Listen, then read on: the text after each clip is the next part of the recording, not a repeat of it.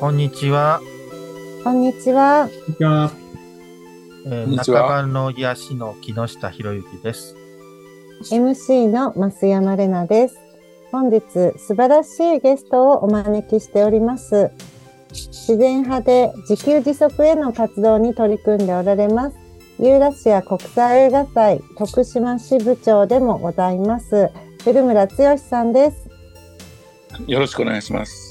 よろしくお願いいたします。もう一方、東大工学部係数工学科にねん生の谷口宝さんです。よろしくお願いします。谷口と申します。はい、谷口さんは今、えー、日本であの初めての エーアイ アートコンテストに取り組んでおられます。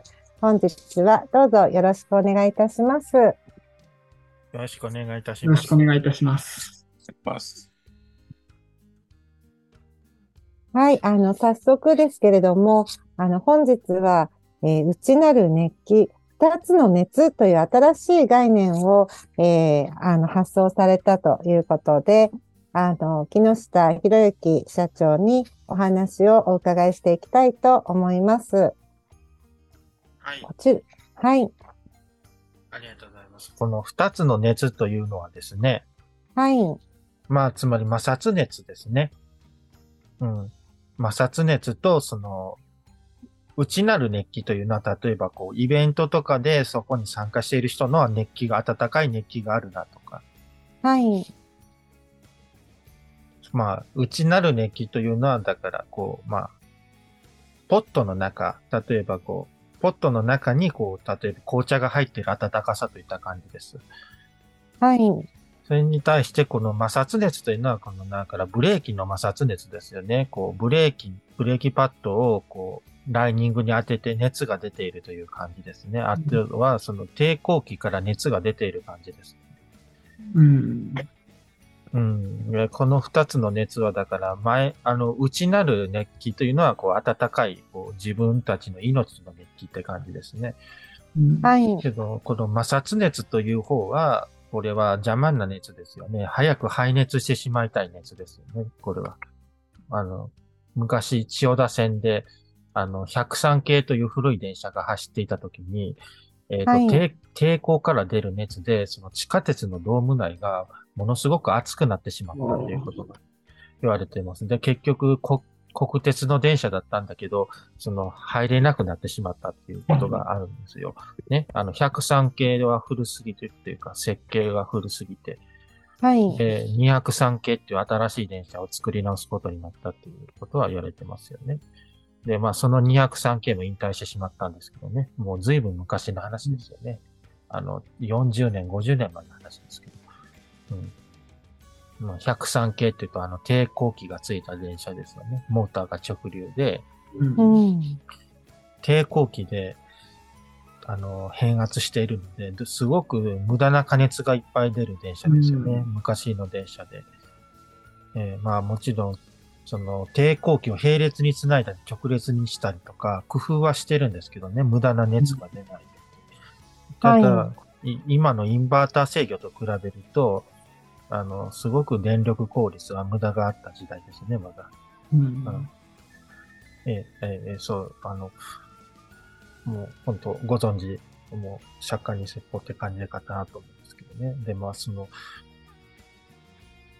無駄な熱というので、私はこれを、この二つが、はい、あの、判別できていなかったんですよね。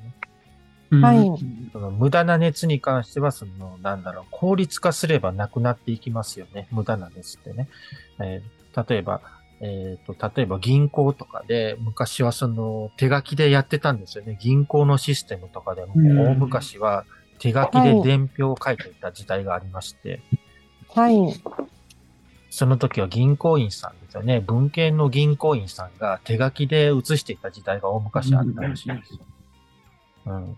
簿記をやってた人たちです、ね。うん、はい。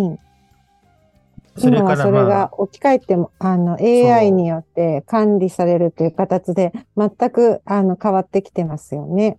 変わってしまいましたね。で、まあ、銀行、うん、銀行でも、まあ、文系の人材の方がいっぱいいらっしゃって、で、その、まあ、その、お仕事が、変わっていくわけですよね。これから エーアイ の時代になっていくから、はい、あの エーアイ を使いこなせるエンジニアさんの方が欲しいということになるんですけどね、はい、えー、その元銀行員さんたちはではどうしたらいいんだろうかっていうね、えー、まあそういった人材問題もありますね、うんうんうん、あの手書きの領収書で巨額の横領を宮沢りえさんが演じた紙の月という映画もすごくいい映画でした。ああいったドラマがもうなくなってしまいますね。本当そうですね。はい。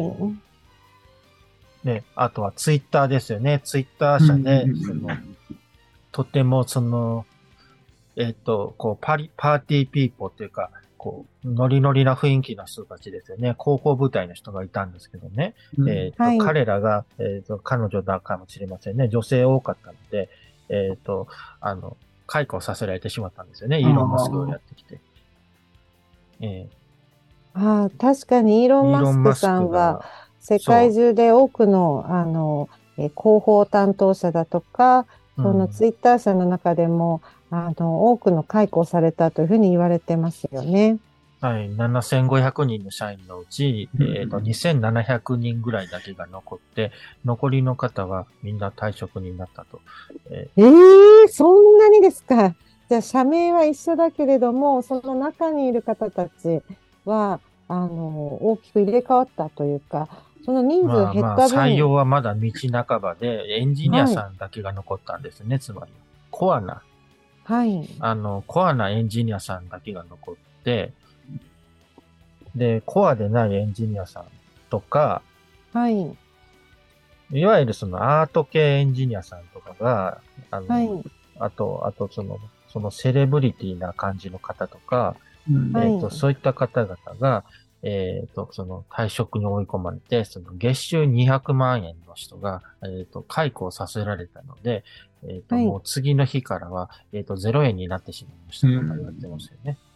うん、ねえー、そんなに一応日本の法律で言うと、あの、いっかげつまえに解雇通知を出さないと、あの、労働基準法違反になるんですけれども、うん、それも無視なんですかね。